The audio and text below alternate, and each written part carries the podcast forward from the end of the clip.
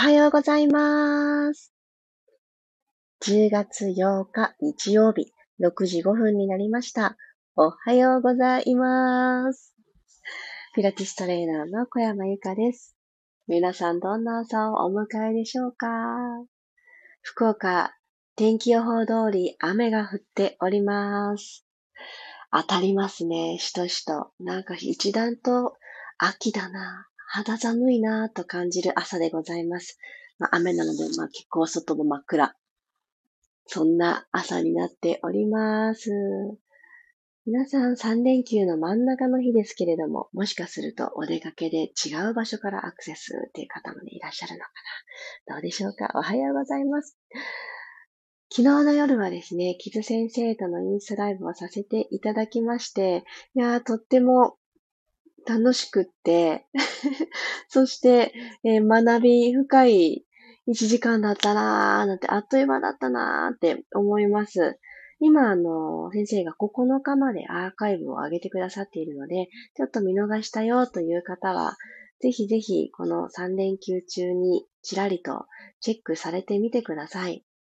これきっと誰もが気になるテーマだろうなって受講しながら思ったんですけど、下腹部がポコンってね、出てしまうっていうのには、やっぱり日常的な意識づけが大事だよっていうお話が最初にありました。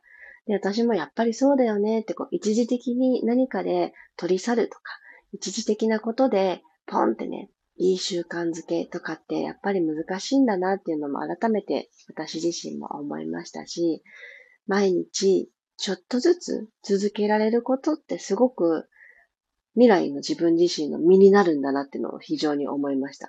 先生もね、教えてくださったことってすごく難しいことじゃなくて簡単なことなんですよね。なのできっと続きやすいんじゃないかななんて思います。改めましておはようございます。ともっち、まりさん、ひろみさん、おはようございます。あ、ありがとうございますともっち。後からアーカイブ聞きながらお散歩してきます。嬉しい。まりさん、学び深い内容でしたね。ね、そうですよね。本当に、あの、昨日の今日なのでまだ私も全然ね、覚えていますが、この忘れてしまうものだから人間って、忘れないうちに今日復習して、で、また明日も復習してってすると定着しやすいんですよね。なので、忘れたくないこと、覚えておきたいことほど繰り返して、知ったタイミングで繰り返してあげるのがいいんじゃないかなって思います。ではでは、今日もじゅうごふんかんピラストレッチ、どうぞよろしくお願いします。では、楽なあぐらの姿勢になっていきましょう。この座るっていうところはやっぱりね、どうしても奥深いんだよって、ここがきちんと長い時間座り続けられるということは、骨盤がどっちにも傾いてないっていうことだというのを、えー、昨日も改めて私もやっぱりそうだよねって思いました。さあ、今いる場所で、お布団の上でもクッションの上でも椅子の上でもいいんです。マットじゃなくてもいいんです。その場所で、座骨ですね。しっかりと安定させる。もし、後ろのももが突っ張ったり、なんていうことがあったら、お尻の下にタオルとか敷いて、高さを出してあげてください。そうすると少しね、起きやすくなると思います。はい。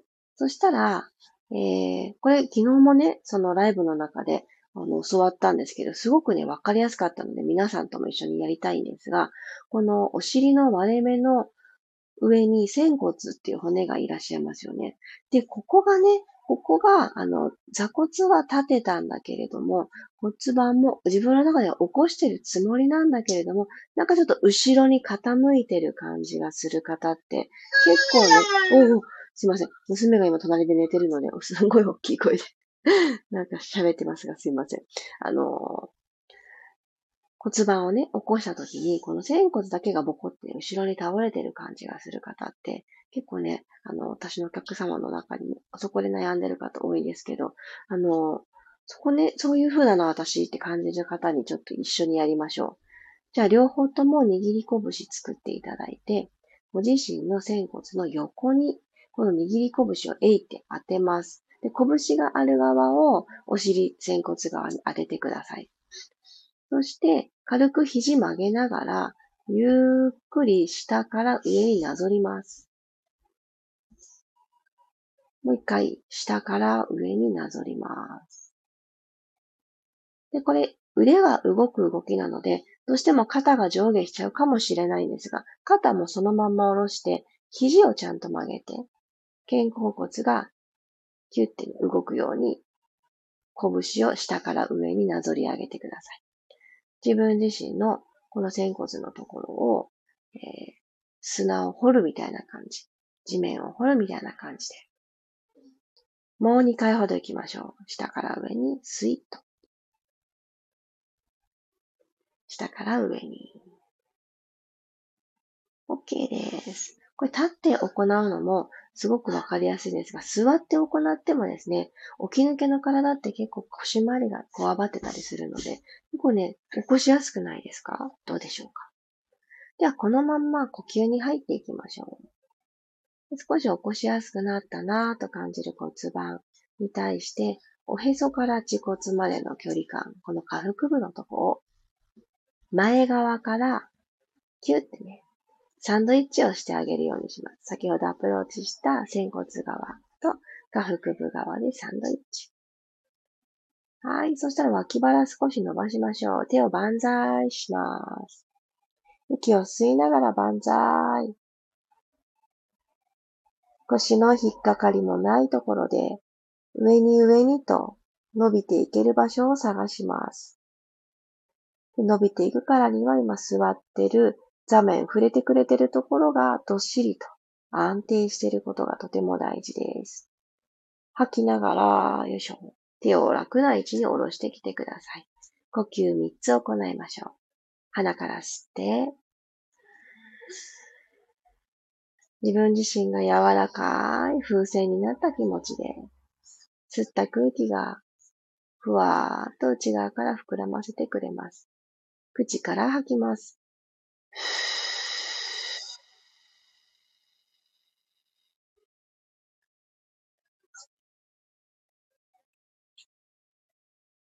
なくなったら鼻から吸いましょう。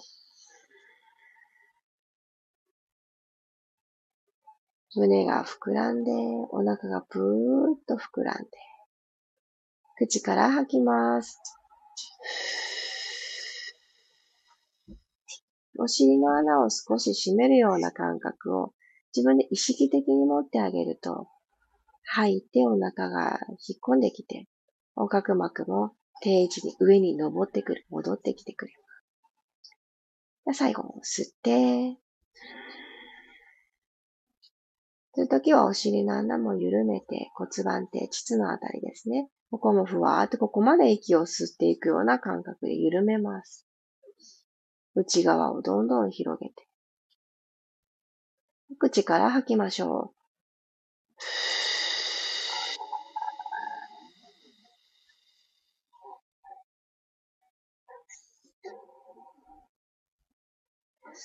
はい。では、自然な呼吸に戻ってください。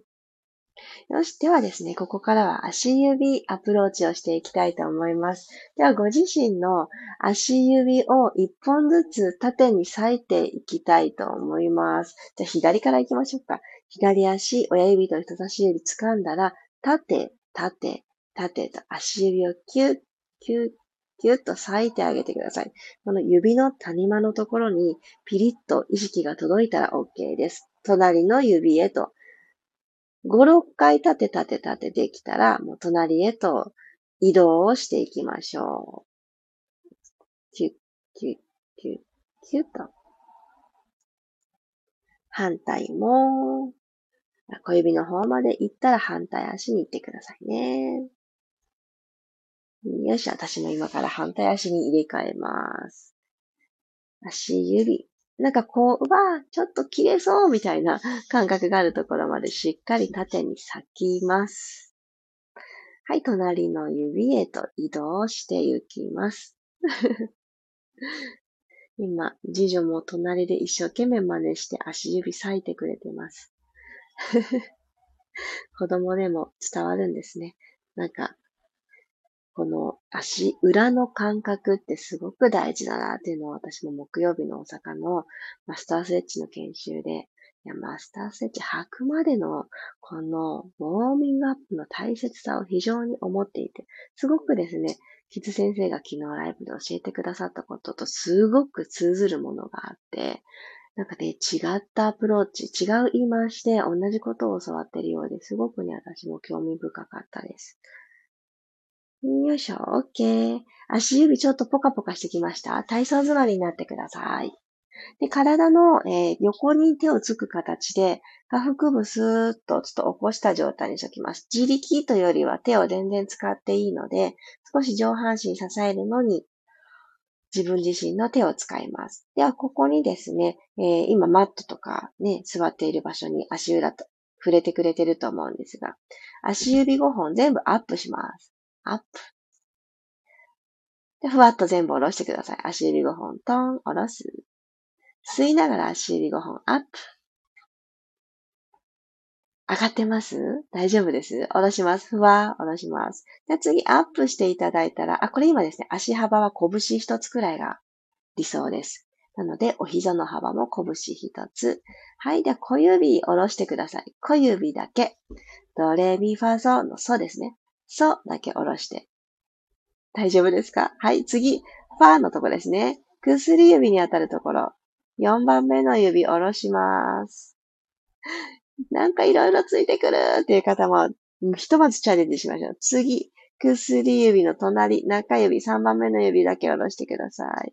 今、ソファミまで来てますね。レドっていきますよ。はい。人差し指、下ろしてください。はい、親指下ろします。で、ぎゅーっと足指、縦のアーチを作るようにしてタオルギャザーしてきて。はい、パーッと開いて足指ごほんアップ。もう一回だけいきます。じゃあご自身のペースで。ソファミレドーと。まるでピアノを弾くように小指側から一個ずつ着地をさせます。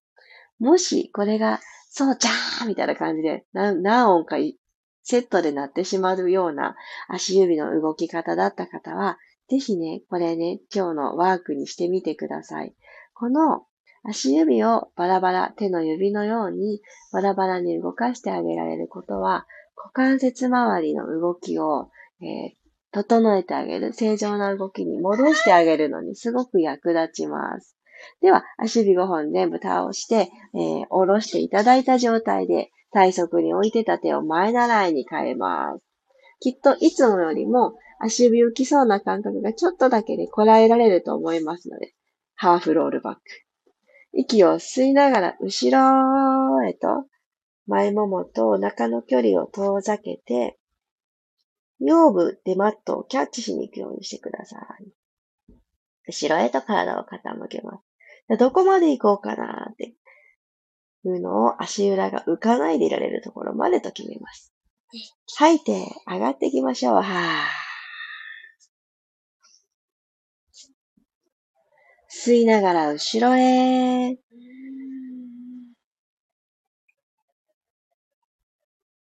吐いて上がってくる。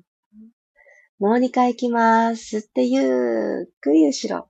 どうですか?いつもよりちょっとだけ、この、深めていく幅が大きい方いらっしゃいますか?ゆっくりと戻ってきます。足裏ね、ほんと大事なんですよね。お腹使うにも背骨を意識してあげるにもめちゃくちゃ大事。もう一度吸いながら、ゆっくり前ももとお腹の距離を遠ざける。で、ここで止まっていただいたら手を丸く大きい風船抱えるみたいに丸い手を作ってあげてください。で、軽く吸いましょう。みぞおちから頭上にかけてはちょっと伸びといてくださいね。吐きながらオブリークツイスト。ゆっくり右側にくるくるくると、この作った丸と鼻先と胸、このさんてんセットで右にツイスト。あー、きつい。戻ってきます。はぁ。吸って、吐きながら左へツイスト。骨盤正面のまま。お膝同士も出会ってないです。つま先も正面。はい、戻ってきます。吸って、真ん中に帰って、もう一回ずつ行きますね。吐いて、右へ。背骨の動きを意識します。吸って真ん中へ。ラスト、吐いて左へ。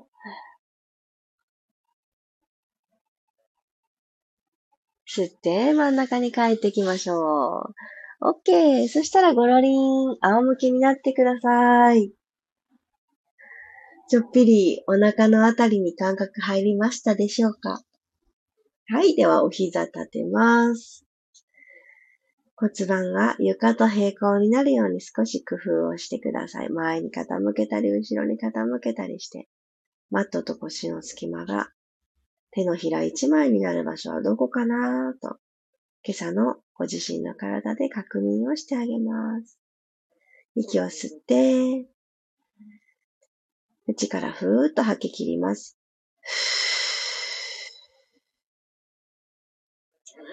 よし、そしたら右足をふわっとテーブルトップにアップしましょう。股関節きゅうじゅうど、お膝きゅうじゅうどの位置になります。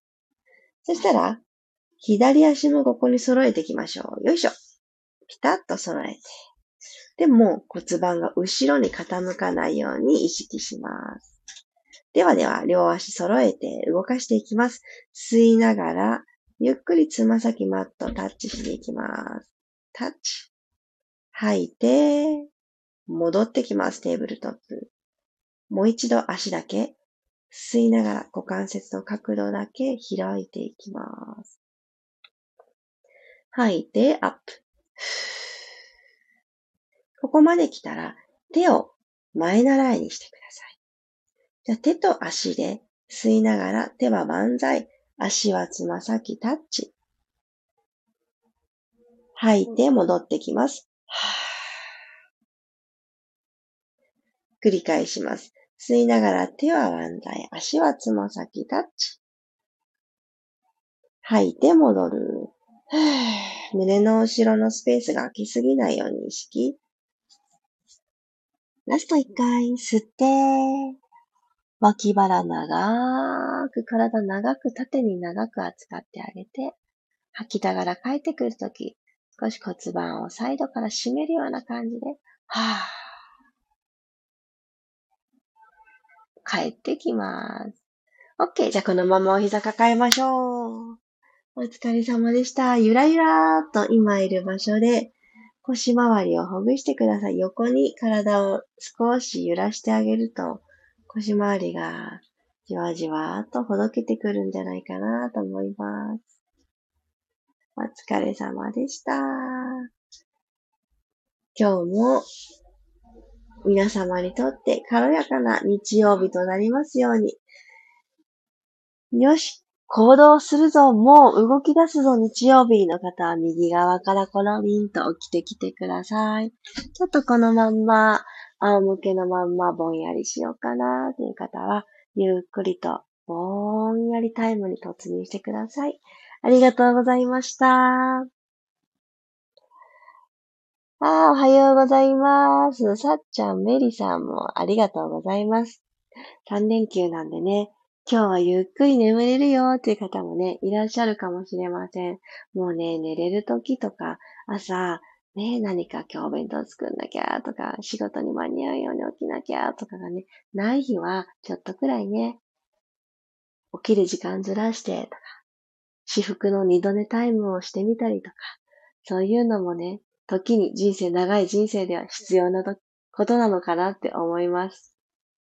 昨日私はですね、土曜日だったので、あのー、ピラストレッチの後に本を読むっていうのを楽しみにしている曜日だったんですけど、今日もね、もうちょっとその続きを読んでみたいなって思うものがあるので、読むのかなって思ってます。昨日ストーリーズでお聞きしたんですけど、私、電子とアナログの分配、あの、うまく使いこなせてるかっていうと、そうでもないんですけれど、電子版っていうのは、あの、いつでも見れるっていう手軽さがあるものの、やっぱりね、私ね、目が疲れるなって思うんです。皆さんどうやって見てるんだろう。なんか大きい画面でね、見ると楽かもしれないんですけど、ついつい私の一番、あの、身近な、ああのー、電子端末ってスマホなんですね。でスマホで、あのー、本を読もうとすると、なんかね、すごい疲れちゃって、ちっちゃいからさ、文字が。なのでね、結局アナログになっちゃうんですよね。多分光かな？眩しいのかな？本だってそんなに字大きくないですけれど、やっぱりそっちの方がね、なんかまだね、楽なんですよね、読むのに。なのでね、結構ね、未だにアナログ派です。でも電子版にも、あの、電子版にしかないものをインストールしてるんですけど、やっぱりなんかね、ちょっとあの、勉強系のもの、私にとってハウトゥーになるものは、結構電子版で読みますね。でもなんかこう、考え方とか、あとはた、ただただ物語とか、そういうのはね、本でね、読むのが好きだなーっていうのを気づきました。でね、そうやってどんどんね、もしかしたら隙間時間があるかもって、待ち時間があったらとかって荷物が多くなっていくので、にせんにじゅうよねんの手帳はちっちゃくするっていうのをね、決めたのはそこにも通ずるんですが、まだね、あの、ここのにするって決めたんですけど、注文までたどり着いてないんですが。いやー、もうあっという間ですよね。このね、今月の新月がじゅうがつじゅうごにちにあるんですけど、あのー、金環日食っていうのがセットでやってくる新月なんですって、このじゅうごにち。でも、じゅうごにちなんですけどね、私たちがおそらく寝てるであろう深夜のにじ台に、お月様がポコンって生まれるそうです。で、この金環日食っていうのと新月が重なるのってじゅうはちねんぶりって言ってたかなだそうなんですね。なので、天秤座でっていうのがそういうことなのかななんかそういうことらしいです。とにかく特別だっていうことなんですけど、そういう時には、またね、大きないつもの新月も、新月や満月ってエネルギーが大きいそうなんですけど、それよりもやっぱり、あの、倍のエネルギーというか、すごく大きいんですって。なのでね、その日を迎えるためにやっておくといいよっていうことがあるそうです。それを私昨日聞いて、なるほどと、これも取り組み始めてるんですけど、やっぱりこの切り替えの時が来るっていうことは、ラッキーが舞い込んでくるっていう、これは平等にどなたにもラッキーが舞い込んでくる。天体でね、そういう日食っていうのが、あの、繰り広げられるわけなので、誰かには降り注ぐけど、誰かには降り注がないとかはないんですって。平等に。だけど、その恩恵を受け取りやすい人とそうじゃない人っていうのがいるそうで、それはですね、やっぱり何かを受け取るときには、そのものを収納する場所、そのいただいたもの、受け取りたいものを、あの、居場所を作ってあげるっていうのがすごい大事なんですって。なので、お掃除です。やはりお掃除ですって。で、あの、とにかく収納する場所をきれいにするのが大事なんですって。なので、クローゼットの中とか、引き出しの中とか、あの、収納庫ですね。蓋をしちゃったり、扉を閉めちゃったら、その奥どうなってるだかわからない場所じゃないですか。まあ、あの、一時的にさっと片付けるために、そこにバンとぶち込んでしまうこともできたりする場所だからこそ、これはそこにある。そこに、えー、足を踏み入れたり、引き出しを開けたらここにある。よくよくわかるように、整頓してあげることがとても大事なんですって。ちょうど衣替えのシーズンだなって思ったので、私も改めてそれをしようと思ってます。ぜひぜひ皆さんもラッキーよね。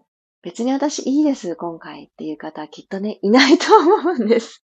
なので、あのー、どれだけ自分が物を持ってるのかなって知るのにもとてもいいことだと思うので、このお休みの時期、特に大きい予定ないよっていう方は、じゅうごにちの新月を迎える準備って思ってワクワクしながらお家の片付けに励まれるのもいいのかなって思います。私もちょっとずつちょっとずつじゅうごにちを迎えるまでにいらないなって思うものを手放していこうと思います。なんかこう引っ越しの準備のように一時でバンってやるとすごく疲れますよね。なのでね、私の中で気分的には大掃除がもう始まったみたいな感じで、別にじゅうにがつに入ってから特別な掃除はしなくていいように、今から準備したいなって思ってます。あ、ありがとうございます。マリさん、仙骨からのアプローチ、先日のレッスンで教えていただいたポイントに活かせそうな気がしました。いや、本当にそうなんですよね。仙骨とはいえ、触れられるとはいえ、体の背面にいる物体なので、これって、ちょっと触れて、こっちだよ、倒れてたらこっちだよって起こしてあげるのをね、あの、教えてあげる時間があるとないとで、大きく変わってくるなって思います。座ってる時間とか、立ってる時間とか、ご自身の生活の中で多い体勢を取るときに、あの、崩れるものです。崩れるものなので、えー、正しいところはここだったよなって思い出させてあげるために、自分の体に触れてあげてください。マリさん、私も両方活用しますが、本で読む方が好きです。アナログとデジタルのお話ですね。で、あの、本当そうですよね。好きかどうか、楽かどうか大事ですよね。自分に合ってるかどうか。あ、お片付けのプロ、ひろみさんがお片付けは少しずつやりましょうって。これ大事ですよね。あの、片付けるのちょっと苦手っていうことほど、あ、言う方ほどね、今日はこの引き出しだけとか決めて、もう引き出しを全部やるとかすると、やっぱりね、疲れますしね。で、いろいろやり始めるとさ、あれこれってここにしまってなきゃいけないのかなとかいう別のアイディアとか出てきて、横道逸れていくじゃないですか。なので、ちょっとずつ今日はここってね、決めてやるのがいいと思います。本当にそう思います。マリさん、大掃除はじゅうがつくらいから始めると楽ですよね。いや、本当にそう思います。私は引っ越ししたばかりではあるけれども、やっぱり暮らしていると、壁にね、埃がつくなーっていうのをすごく最近思うんですね。壁の掃除っていうのを最近結構意識してます。そうすると、これから暖房の季節になるじゃないですか。で、寒いからなんかあんまり空気の入れ替えとかしなかった時に、壁にね、埃が結構ね、つくんですよね。この壁の掃除はね、私あの、床の掃除とセットぐらいな感じで、なんか取り入れてるんですけどね、すごくね、あの、掃除が楽になるのと、本当に綺麗になったな空間があって、すごい思います。ぜひね、壁ってなかなか拭かないと思うんですけど、拭いてみてください。おすすめ。あ、ゆかりんさんおはようございます。本日もありがとうございました。時間がないときはいつもこのライブを ビージーエム として利用してます。ありがとうございます。キッチン立ちながら呼吸だけしてました。今日も身になる話ばかりありがとうございます。ああ、よかった。お忙しい時の ビージーエム としてありがとうございます。忙しい朝かと思うのに嬉しい。ありがとうございます。ということで、本日はこのあたりで終了させていただきます。日曜日、皆様、楽しい時間が積み上がりますように。あ、そうだ。あ、一つ、あの、お詫びがあります。え昨日のにじゅうじに、えー、じゅういちがつむいか月曜日の東京レッスンの再募集をしますとお伝えしたんですけれども、どうもあの、使っているモッシュさんの方で、あの、うまくね、連携ができてなかったと、後で伺いました。えっと、にじゅうじスタンバイをしてくださっていたんだけど、ページにたどり着けなかったよという方が、もし、この、今日のピラストレッチを聞いてくださっている方の中におられましたら、あの、今、正常通りアクセスが可能です。あといちめいさまはご案内させていただけます。月曜日の、えー、朝のじゅういちじですね。グループレッスンです。もしお時間が空いていて気になっていたという方は、ぜひぜひアクセスしてみてください。リンク、この、えー、今日のピラストレッチにも貼らせていただきます。にせんにじゅうさんねん最後の東京です。大阪でお会いできた皆様も、あの、記憶がね、新しいうちにどんどん振り返りをやってあげてください。ではでは、日曜日、いってらっしゃい。また明日ろくじごふんにお会いしましょう。小山由佳でした。いってらっしゃい。